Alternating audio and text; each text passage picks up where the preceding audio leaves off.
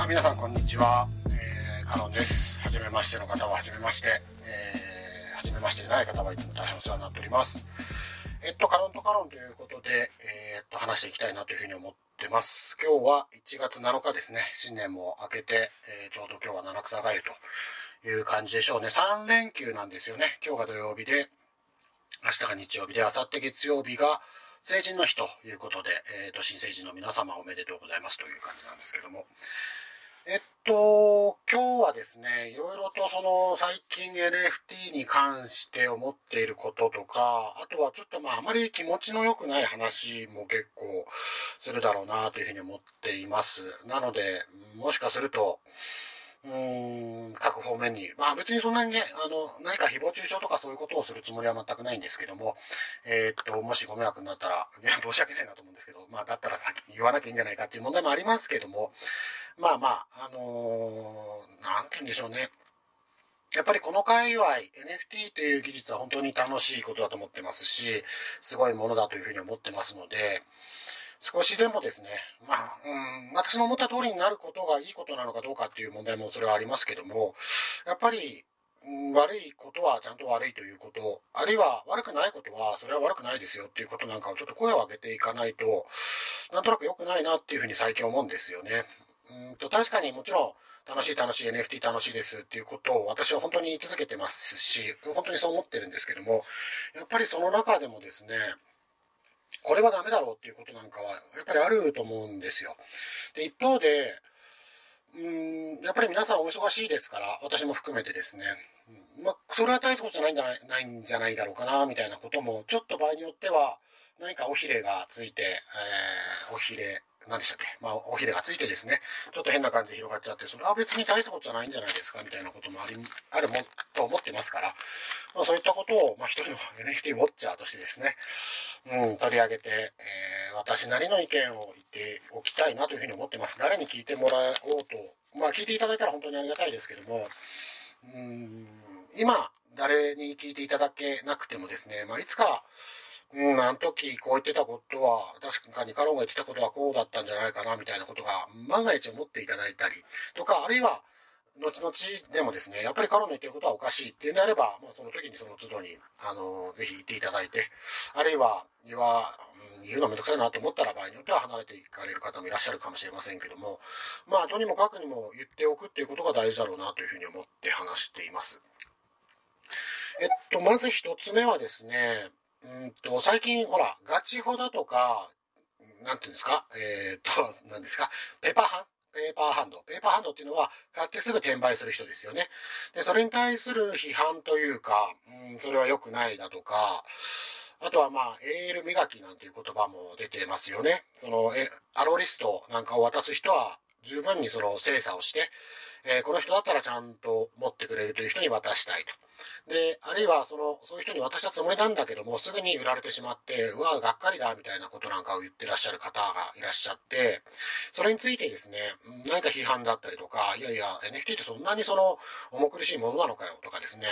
そんなんまでして、なんかアロリストもらってミントしてすぐ売ったら、人手なしのように言われるんだったらもっとそもそもロリストなんかいらないよみたいなことも言う方もいらっしゃって、まあ、ある種の、まあ、論争とまでは言わないですけども、まあ、私が見てる限りですけども、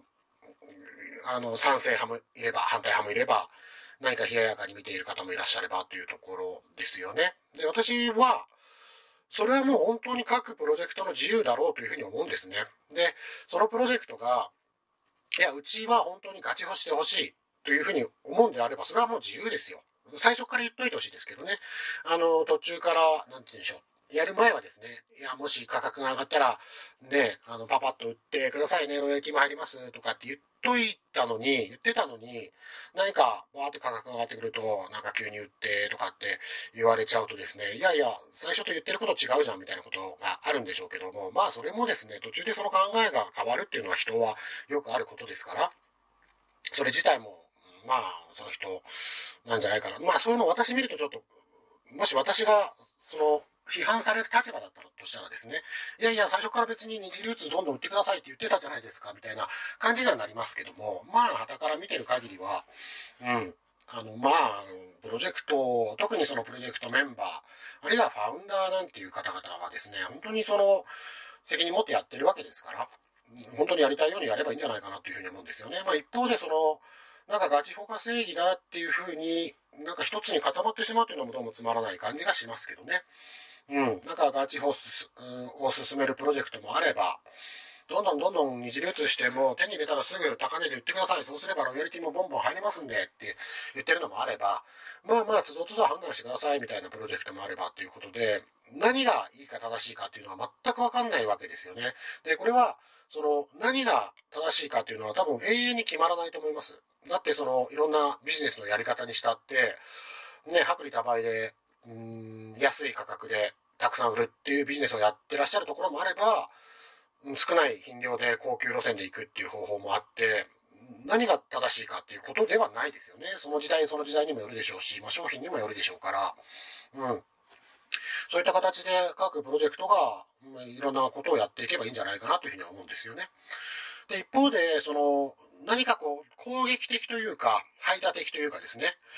うん、ガチホが正義なんだ、ガチホやってないコレクションっていうのはダメなんだ、みたいなことを言うのもちょっとなーって感じがしますよね。まあいいじゃないですか、どっちもどっちでっていうふうな感じで私は思っていますというところですね。で、うんとちょっと今日は〇〇詐欺という言葉について、まあこれは私が今日話したい〇〇詐欺の〇〇については後ほどお話をしていきますけども、その文化ということで言うとですね、やっぱり、私も NFT を全部知ってるわけじゃないんですが、多少はちょっと古い方、あるいはたくさん見てる方なんではないかなというふうに思うんですよね。どうでしょう？ちゃんとその統計を取ったわけじゃないですけども、私最初にその NFT を買ったのは2021年5月ですので、まあちょっとその、N、今 NFT でウォレットを持って売ったり買ったり、あるいは NFT を作ってらっしゃる方の中では古い方に入るんじゃないかなというふうに思いますし、うん、見てきたものとか、買ったものの量なんかもですね、大体こう、中央値を取ったら、あの、多い方、あるいは長い方、まあ見ている方になるんじゃないかなと思うんで、そういうような視点というか、そういうような前提で聞いていただければと思うんですが、これ完全に私の主観です。完全に私の主観です。もし間違ってたら本当に、まあ主観なので、主観ですって言ってるんであれなんですけども、傾向として日本語で、まあ、あえて日本の方々と言ってしまいましょうか。あまり日本の方々と海外の方々と分けるのは私は好きではないんですが、見ているとですね、傾向としてやっぱり日本の方々っていうのは、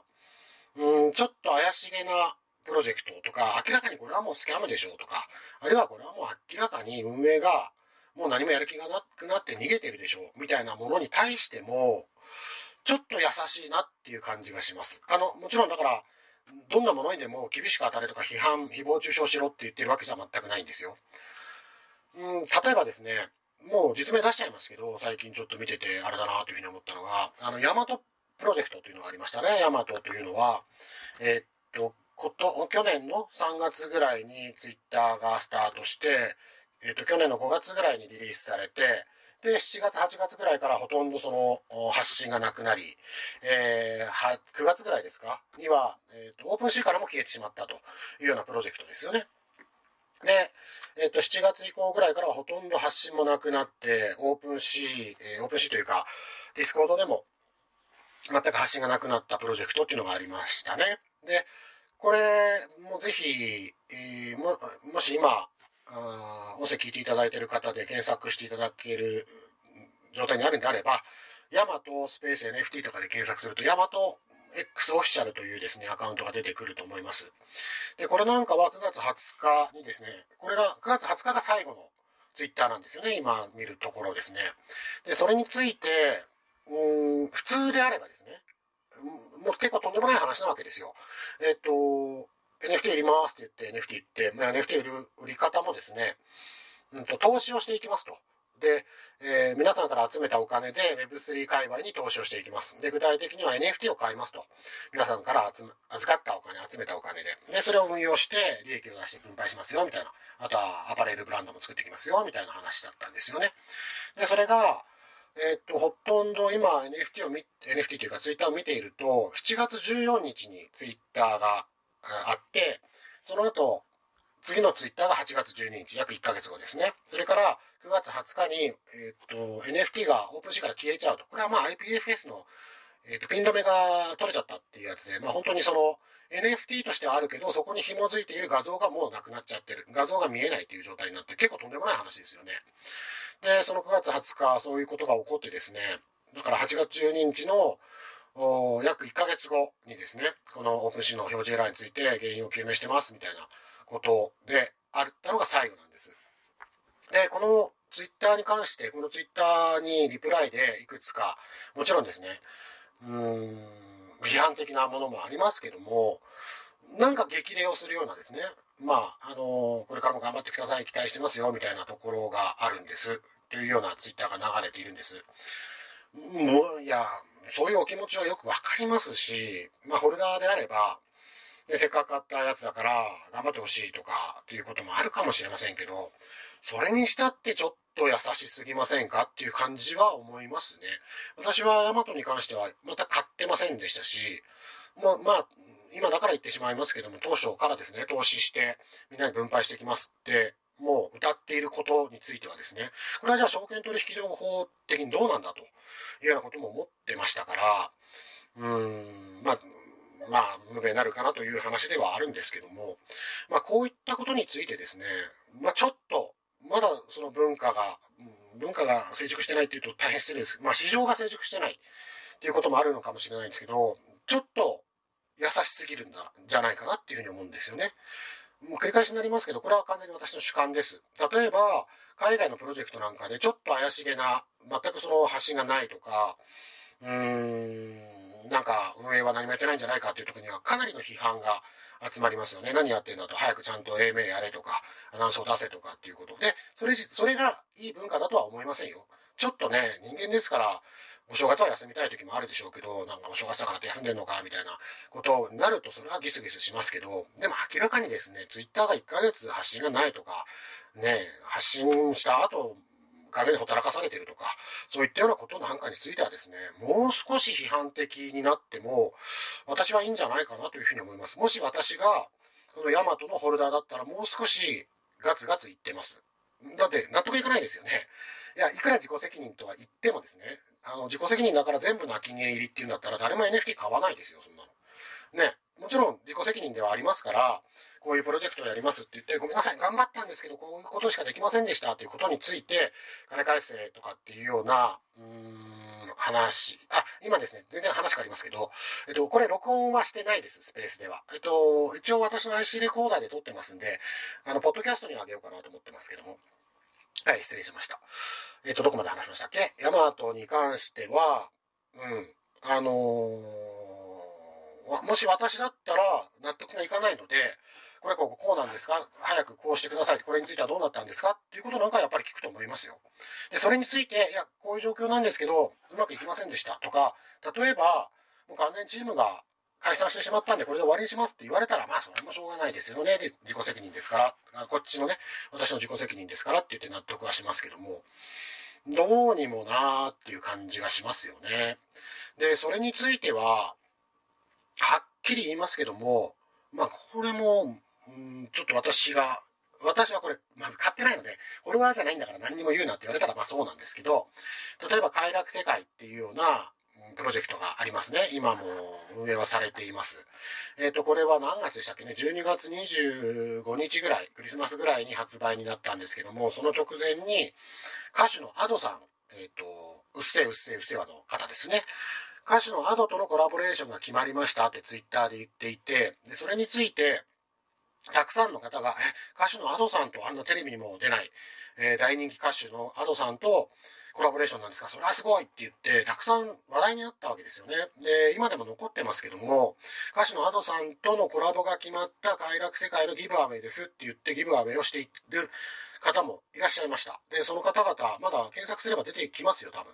快楽世界、ちょっと検索してみましょうか。快楽、快楽、快楽、世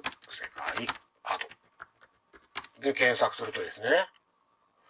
はい。まあ、まだ出てきますよね。だから、それも、どうなんですか？って思いますよ。まず、その、えっと、歌手の Ado さんとのコラボレーションではなかったということはもうオフィシャルが言ってますよね。はっきり言って言い訳ですけども。で、歌手の Ado さんのイラストを描いたイラストレーターとのコラボレーションでしたと。ちょっとその、通訳の方がみたいな言い訳をしてましたけど、そんなわけはないじゃないですかって私は思いますけどね。で、そういうことに関しても、うん、もちろんその時にはですね、いや、すごい、そんな、その、誤解を招くような言い方なんで訂正してくださいみたいなことを言ってましたけども、そういった方々なんかはもうこれを忘れて、今 Discord なんかもう本当におはようございます、おはようございます、GM、GM だけな感じになってるわけですよね。で、これがひどいのは、何個売れたんでしたっけ、えー、と500個から6個あ個ぐらい売れてるんですよ。で、それが、えー、っと、12月25日ぐらいに売られて、その売られ方もいろいろ問題があったんですけど、それは私のポッドキャストの、まあ、カロンの事件簿というやつで、快楽世界については喋っておきましたから、ぜひ見ておきたい、いただきたいんですが、で、これ、またひどいのがですね、まあ、ひどいひどい言っちゃって申し訳ないですけど、まだリビールの日も決まってないんですよ。ね。買った人たちずっとまだ待ってるわけですよ。で、買った人たちには、ああ、その悪いのに騙されたなって言って終わってるかもしれませんけど、それで済む話ですかねっていう話は思いますけどね。あの、繰り返しになりますけど、頑張ってるんだったらいいんですよ。頑張ってて、いや、ちょっとこういう事情があって、リビールは、あのー、いついつまでにこういうふうに発表しますとか、いついつでやりますとかって言うんですけど、その、この快楽世界の Discord の中なんて、そのファウンダーなんてまだ年明けてから一言も喋ってないですよ。なんか、 Japanese mod みたいな人が、あの、ファウンダーから見てると聞いてますみたいな。ちょっと待ってくださいよって感じじゃないですか？で、こういったことは私は言いたくはないですけども、もうね、ちょっと今日、丸々詐欺の話をしようと思ったんですけど、ちょっとこの話で、まあちょっと血圧が上がってきますけども、こういう人たちは多分、まだまだいっぱい出てきます。この NFT に界隈において。だって簡単ですもん。ね。ちょっと面白そうな、あ絵を描いて、面白そうな絵を描いてというか、まあちょっと、かっこいい絵、かわいい絵を描いてですね。で、リビールもうするつもりもなくて、リビールしないプロジェクトなんてたくさんありましたからね。ヤクザ組合なんてね、もう本当にひどい話でしたけど。で、えっ、と、誰々さんとコラボですよ。実は、その、有名、えー、クリエイターとのコラボレーションが、実は誰もが知ってる、あのシンガーと、とかって匂わせといて、売るだけ言って、あとは、あすいません、まだちょっと、いろいろやってますって逃げていくと。いうようなプロジェクトなんていうのは、まあ、プロジェクトとも言え、言いようがないですけども、まあ、これからもどんどん出てきますよ。で、これはもうやめろと言っても、多分無理です。で、法的にも全然、うん、どう法でしまう法で取り締まろうかなって思っても、まあ、法で取り締まれないです。だって。で、1年に1回ぐらい、あ、今頑張ってます、もうすぐですって言ってれば、法律的には全然、ね、あの全然詐欺じゃない。だっていつまでに何やるって言ってないわけですから。アパレルに取り組んで待ってますとかって言っておけば、で実際取り組んでるとしか言えないですよね。で、そういうようなことなんかはどんどん出ていくだろうなっていうふうに思いますね。で、じゃあ何が言いたいかっていうと、やっぱり我々が買う側とかですね、あるいは NFT とか、そういったそのクリエイターの方々、方々、あるいは私のような、まあ、NFT を楽しいなと思ってる人たちが、やっぱり賢くなっていくしかないんですよね。で、本当にこういうようなことっていうのは、その、うん、仮想通貨の、まあ、昔 ICO ブームだったとかがあったんですよ。ビットコインなんかがわーって来た時にネクストビットコインとして、つってホワイトペーパーだけ書いてですね、こういうような、こういうようなエコシステムを作りますって言ってみんなからわーってお金集めて、で、頑張ってます、うまくやってますとかって言って、どんどんどんどんそのコインの価値が下がっていって、もう誰も話をしなくなるっていうことはあって、それはもうずっと繰り返しですよね。で、これは仮想通貨だけじゃないんですよね。はっきり言って、その株式ができた時から、あるいはバブルの時から、もう何でもそうですよ。うん。で、多分今、ね、ICO ブームで金稼いだ人たちっていうのは、じゃあ次 NFT だなと。で、NFT がもうちょっとしま、下火になってまた新しいの出てくれば、じゃあまた次だなっていうことをずっと繰り返していくと思います。で、こういう人たちにやめろって言ってももうしょうがないなっていうふうに思うので、我々がやっぱり賢くなっていくしかないだろうなっていうふうに思ってますね。うん。で、そういったことのためにですね、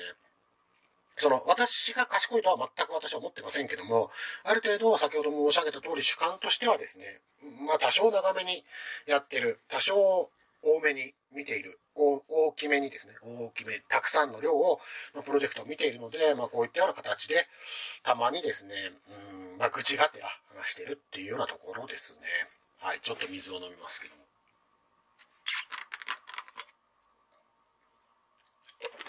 はい。で、今日の本題なんですけど、まあ、ぶっちゃけて言うと、このヤマトだとか、うん、快楽世界だとか、ヤクザ組合だとか、そういったようなものなんか、まあ、いいですよ。いい、良くないけど、まあ、ね、被害額にしたって、皆さんがね、まあ私も含めてそうですけど、あ、これなんか、あこういうようなユーティリティがあるんだとか、すごくなるかもしれないと思って0.0、0.05とか、0.001とか、そういったものを投資するわけですから。で、これに関しては完全自己責任なんですけど、今日のタイトルにある〇〇詐欺ということについてはですね、本当に警告を、警告というか警鐘を鳴らしておきたいなっていうふうに思います。〇〇詐欺何かっていうと、はっきり言いますけど、寄付詐欺です。寄付。あのー、ね、NFT の界隈においても、皆さんからお金を集めて、えー、売上のいくらかパーセント、あるいは売上の全てをどこどこに寄付しますというようなプロジェクトはありますよね。で、はっきり言いますけど、うん、もう完全にこれグレーだなって思うプロジェクトが何個かあります。例えば、もうすっごい私犬飼ってるからちょっとこういうことにやっぱり血圧が上がっちゃうんですけど、保護犬保護犬活動に、えっと、投資しますよ、投資というか寄付しますよって、えー、ロードマップで書いてあると。で、えっと、最初の、最初の頃というかですね、売り上げも、まあ、思ったように上がらなくて、で、誰かから Discord とかで、その、寄付はされたんですかって突っ込まれるまで、寄付しましたとも、いくら寄付しましたとも言わない。まあ、これ、名前は伏せますけど、あの、もう本当にこれ、今あるプロジェクトです。で、えー、まあ、はっきり言いますけど、日本の会社が関わってます。日本のとある会社が。うん。で、ね、保護犬保護猫活動に、えー、寄付しますよって言ってて、ディスコとかで寄付はしたんですかって誰かが、まあ、言わないと出てこない。いや、つつつかないと、その話なんかもうなかったかのようになってると。誰も話しないんで、その運営のファウンダーの方々とか、モデルテの方々とかが。で、寄付はいくらなんですか？いくらしたんですか？っていう人の方が逆になんかですね、嵐みたいな感じになってるというような感じですね。で、そのプロジェクトは、まあ日本のプロジェクトですよ、はっきり言って。えー、っと、去年の10月とか、な、何月か忘れました。えー、秋ぐらいに発売されたものですけども、で、えー、っと、ホルダーの方々が、ね、保護猫を、保護犬に寄付するって聞いたから、えー、NFT 買ったんですけど、みたいな話になって、それで寄付はしましたってアナウンスがある。じゃあ、その寄付はいくらしたんですかって聞く、聞いても全然答えが返ってこない。で、聞いてる人たちがどんどん Discord から BAN されている。 BAN っていうか、なんつうんですか、キックか。うんと、 Discord から追放されてるっていうプロジェクトなんかありますよ。これ、とんでもない話じゃないですか？ね。で、これ私言いたいのは、こういう詐欺はどこにでもあるんです。えー、ね、人のその優しい気持ちとか、真面目な気持ちとか、あ、そうだな、保護猫、保護犬活動とか、ね、自分はそういうことなんかしなきゃいけないと思ってるけども、なかなか何もできてないなっていう人たちにですね、じゃあ寄付をしてください、それで寄付しますからって言って、あ、じゃあ自分は何もできないけど、せめてお金ぐらいは、100円ぐらいなら、ね、50円ぐらいなら、場合によっては1人1000円ぐらいならとかってお金を出して、それを全然寄付しないみたいなことは、どっこにでもありますよ。本当に。で、NFT でもありますよ。だからこそ、ね、それに対して、やっぱり我々がもしかしたらちょっとうるさい人と思われるかもしれないし、めんどくさいと思われるかもしれませんけど、でき、私もあんまり、そのホルダーでもないのに、あんまり関係もないのに、どうなんですか、どうなんですかっていうのも私もちょっと失礼だと思うんですけど、ホルダーの皆さんがやっぱりちゃんと声を上げて、やるべきだと思うんですよね。もちろんその NFT に関しては自己責任だから、うん、NFT を買ってその価値が上がらなかったのは自己責任だよねっていうのはもちろんおっしゃる通りだと思うんですけど、そういう自分の善意を食い物にしてる人がいた時には、ちゃんと、いやいや、ちょっと待ってくださいよと。私、保護猫保護犬活動に寄付すると思ってこの NFT 買ったんですけど、私の、あの、投資、投資というか、えー、払ったお金がどれぐらい、そこの活動に寄付されたんですかって、ちゃんと聞かなきゃいけないですよ。と思います、私は。で、うん、あの、いただいた全額を寄付させていただきましたって言ったら、じゃあ、その団体からの領収書見せてくださいって言わなきゃいけないですよ。だって、ね、そんなの、全額寄付しましたよなんて言うことは誰でもできるわけじゃないですか。私はもし全額寄付しましたよって、あ、そうですか、寄付してくれてありがとうございますって言ってたら、あまりにも、うーん、ちょっと言葉、こういう言葉で文脈で使うのは申し訳ないのかもしれないんですけど、お人よしと思われちゃうんじゃないかなと思ってます。で、あなたが、あなたというかね、私も含めてお人よしと思われることぐらいはいいですよ。私だってそういう時ありますよ。まあ、ね、なんかの時に寄付してくださいとかって言って、まあそこがね、本当に赤い羽共同募金が寄付されたかどうかっていうのはわかんないですし、私が例えば500円チャリンと入れて、じゃあ500円の領収書ちゃんと見せてくださいなんては言いません。言いませんよ。そういうのは、まあ、ある程度の割合ですからね。ただし、NFT に関しては、ね、この新興の新しい市場において、そういったことを本当にやっていこうと思ってる人がいるのももちろん分かってます。あのね、いらっしゃいますよ。他の保護猫活動にあの寄付をしたいから私の NFT 買ってくださいって言って、実際に本当に寄付して、それはちゃんともう領収書とか、そういったのを見せてこれだけ寄付しました、ありがとうございましたって言ってらっしゃる、本当に真面目な方がいらっしゃるんですが、その一方で、寄付って言ってですね、お金集めて、全然寄付しなくて、で、はい、寄付しましたよ。皆さん、あの、ホルダーの皆さんありがとうございました。今後もよろしくお願いしますって言ってる人たちがいたら、真面目にやってる人たちが何なのって感じになっちゃいますよ。これ。本当に。うん。で、多分なんですけど、まあ、悪化は良化を駆逐するっていう言葉がありますよね。そういう人たちが一人でもいると、それを知らない人たちから、ああ、NFT の寄付なんていうのはそうやって全然領収書も出さないし、どこにその、いくら、その、寄付したかっていうのも、うやむやになってって、どうせ全部あんなの嘘でしょ、というふうになったとしたら、真面目に本当にですね、じゃあもういいんだと、NFT で自分は儲けるつもりなんてないんだと。あの NFT というその新しい技術を使って皆さんから、例えば、なんか恵まれない人たちに寄付をしたいんだとか、こういうその社会的、まあ、あの、社会的に良いこと、ソーシャルグッドのことをしたいんだって本気で思ってる人たちがですね、バカを見ちゃうわけじゃないですか。それはやっぱり良くないですよ。うん。だから本当にですね、そういったことは、まあ、で、そういったことはやめてほしいですけど、それ、そういうその、寄付を歌って、全然寄付しないで、はい、寄付しましたよ、皆さんありがとうございますって言ってる人たちに、お前やめろよって言っても多分もうこれはやめません。もう本当に。何回でも繰り返します。残念なんですけど。だからこそ、やっぱり我々自身が買う側がですね、うん、じゃあ寄付するとしたら、まあ、寄付してくれるんだね、じゃあ NFT 買いましたって言った時に、じゃあ、それはいつやるんですか？やったとしたんだったら、どこにいくら払ったんですか？ちゃんと領収書を見せてください。ってていうようなことを言わなきゃいけないですよ。で、場合によっては、もし疑わしかったとしたら、その、えー、ね、だってこの時代ですから、領収書の画像とかだって、まあ、偽造できちゃうわけじゃないですか。それ偽造したかもしれないから、ね、あのー、その、寄付したと言ってる団体に連絡してですね、何月何日にこの団体からいくら寄付したっていう領収書がありますけど、これは本物ですか？とかってちゃんと聞いた方がいいと思います。私は今までそういったような何かに寄付しますというようなプロジェクトを、まあ、えっとですね、去年の9月ぐらいに、とある個人の方が、それをやって、で、それは実際に領収書的なものを見せてくれたですし、私が出した金額っていうのは本当に数百円程度のものだったんで、まあまあ、で、私はその方を信じてるので、個人なので、で、ああ、そうですか、ありがとうございましたっていうことぐらいしかないんですけど、何か NFT のジェネラティブのプロジェクトで、っていうことはないので、そこまでやったことはないですけど、もし本当に私がそういうプロジェクトに NFT で購入してやるんだとしたらそこまでやるだろうなって私は、私ならやります。だって、気持ち悪いじゃないですか。うん。あの、疑いた、疑ってるわけではなくて、なん、なんて言うんだろうな。うん。うん。で、そういうのをきちっと見せてもらって、あ、本当に寄付してくれたんだ、本当にありがとうございますって言いたいじゃないですか。ね。うん。そういったようなことなんかがですね、やっぱり、これから、まだまだその NFT っていうのは過渡期で、まだまだ日本、日本、まあ、世界に関してもまだ一部で、そういったものでもありますけども、これはもう広がっていくというのは確定してると私は思ってるんですね。昔インターネットが始まった頃なんて、インターネットっていうともう、その頃って言うと何て言うんでしょうね、パソコン通信みたいな感じで、まあ一握りのなんかマニアックな人がやってるみたいな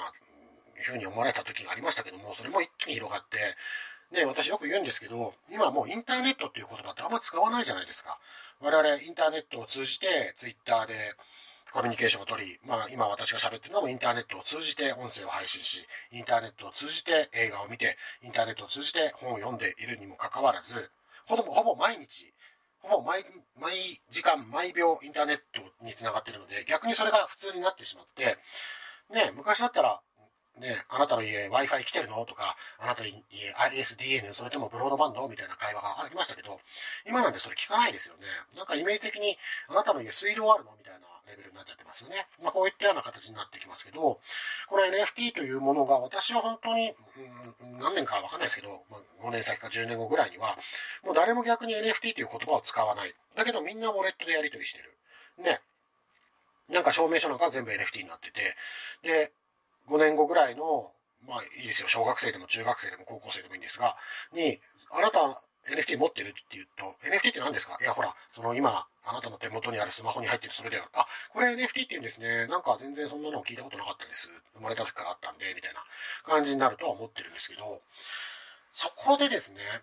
何か、こういうその寄付詐欺、寄付金詐欺みたいなものを放置しておくと、はっきり言って私は、もうそろそろだから消費者庁とか、なんていうんですか、公正取引委員会、わかんないですけど、こういったようなところなんかが、うん、に相談する人が出てくるだろうなと思いますよね。だって私だったらそうしますよ。本当に。本当にやるんだとしたら。うん、なんか、何かしらこうソーシャルグッドなことにお金を使いますって言って NFT 買いました。だけど、じゃあいくら使ったんですか？もう寄付はされたんですか？寄付はしました。いくらしたんですか？どこを団体したんですか？いや、それは言えませんとかってなったら、金額にもよりますけど、いや、それは納得いかんってなって、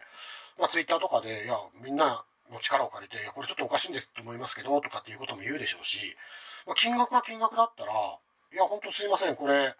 ね、NFT とはいえ、確実に、あの、だから、買った NFT が価値が上がんないのは私の責任ですけども、寄付する、寄付したって言ってってるのは、これ詐欺だと思いますみたいな感じで、行きますけどね、私だったら。で、まあまあ、そういったものが、はっきり言って一つ二つじゃないですよ。この界隈。うん。出てきちゃってることについては、もう、私はちょっと危機感を持ってますね。で、危機感を持ってて、まあ、繰り返しになりますけど、そういったことをやってる人に対して、ね、まあ、私フォルダーでもないのでっていうところもあるんですけど、うん、何か、ね、これおかしいと思うって誰かから言われたら、まあちょっと、あ、私もそう思いますね、みたいなことになりますけど、まあなんかフォルダーでもないのになーっていうのがありますから、こうやって話してるだけですけど、そういったような、やってる悪い人たちにですね、あなた方やめなさいって言っても多分それは通じないので、うん。で、NFT であなたやめなさいって言われて、NFT でできなくなったら、何かまた別のところに行くだけなんですよね。こういう寄付金詐欺みたいなものはいつでもどこでも本当に繰り返されてますねっていうところですね。で、それについて、そのやってる、まあ、人たちに対して、やめなさいって言ってもしょうがないので、私も含めて全員がちゃんとリテラシーを持って、いい人ばかりじゃもちろん悪い人ばかりじゃないけども、いい人ばかりでもないんだよっていうことをですね、知っていくしかないだろうなっていうふうに思いますね。うん。だから本当に、もちろん、もう本当に高い志でもってですね、寄付をやっていくんだっていう人もいらっしゃると思うんですけども、まあ寄付っていうと、多少のいいさが集まるから、うん、それで、寄付しました。はい、皆さんお疲れ様でした。って言って逃げるつもりの人もいるっていうことはですね、しっかり知っておくべきだろうなっていうふうに思います。はい。まあ、そういったようなことなんかをですね、うん、考えた、ここの、ここの、まあまあ、1ヶ月、2ヶ月ぐらいだなっていう感じがしますね。はい。何せとにかく本当に匿名の、うん、声でやり取りをしてたり、ツイッターでやり取りをしてたりって言ったとしたって、ね、相手がどういう人かわからない世界ですから、そういったところについてはやっぱりまた改めて、うん、リテラシーを持って、いくしかないんだろうな。まあ、それがね、うん、大事なことだとは思います。それは、まあ、はっきり言ってリテラシーを持っていくっていうことは、人間的成長でもあるとはいうふうに思ってますので、まあそういったことに気をつけながら、また楽しく NFT をやっていけ、いきたいなっていうふうに思ってる次第ですね。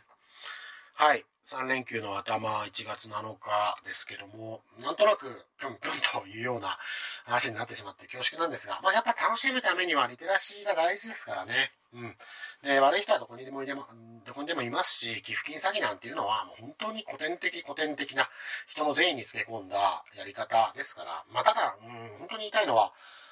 うん、企業としてそれやってるのはダメですよって言っときますよ。はい。やってる方、日本でね、あの、会社名も出して、やって、ダメですよ。どっかそれ本当に、ダメですよっていうことは本当に言っておきます。はい。何かそういう怪しげなものとかあったらぜひいろいろね、私、カロンの相談室という Discord もやってますから、私でよければ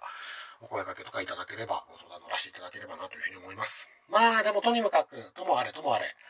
まあ NFT って本当に楽しいですね。はい。聞いていただいてありがとうございました。今日の内容は Twitter では録音してませんでしたけども、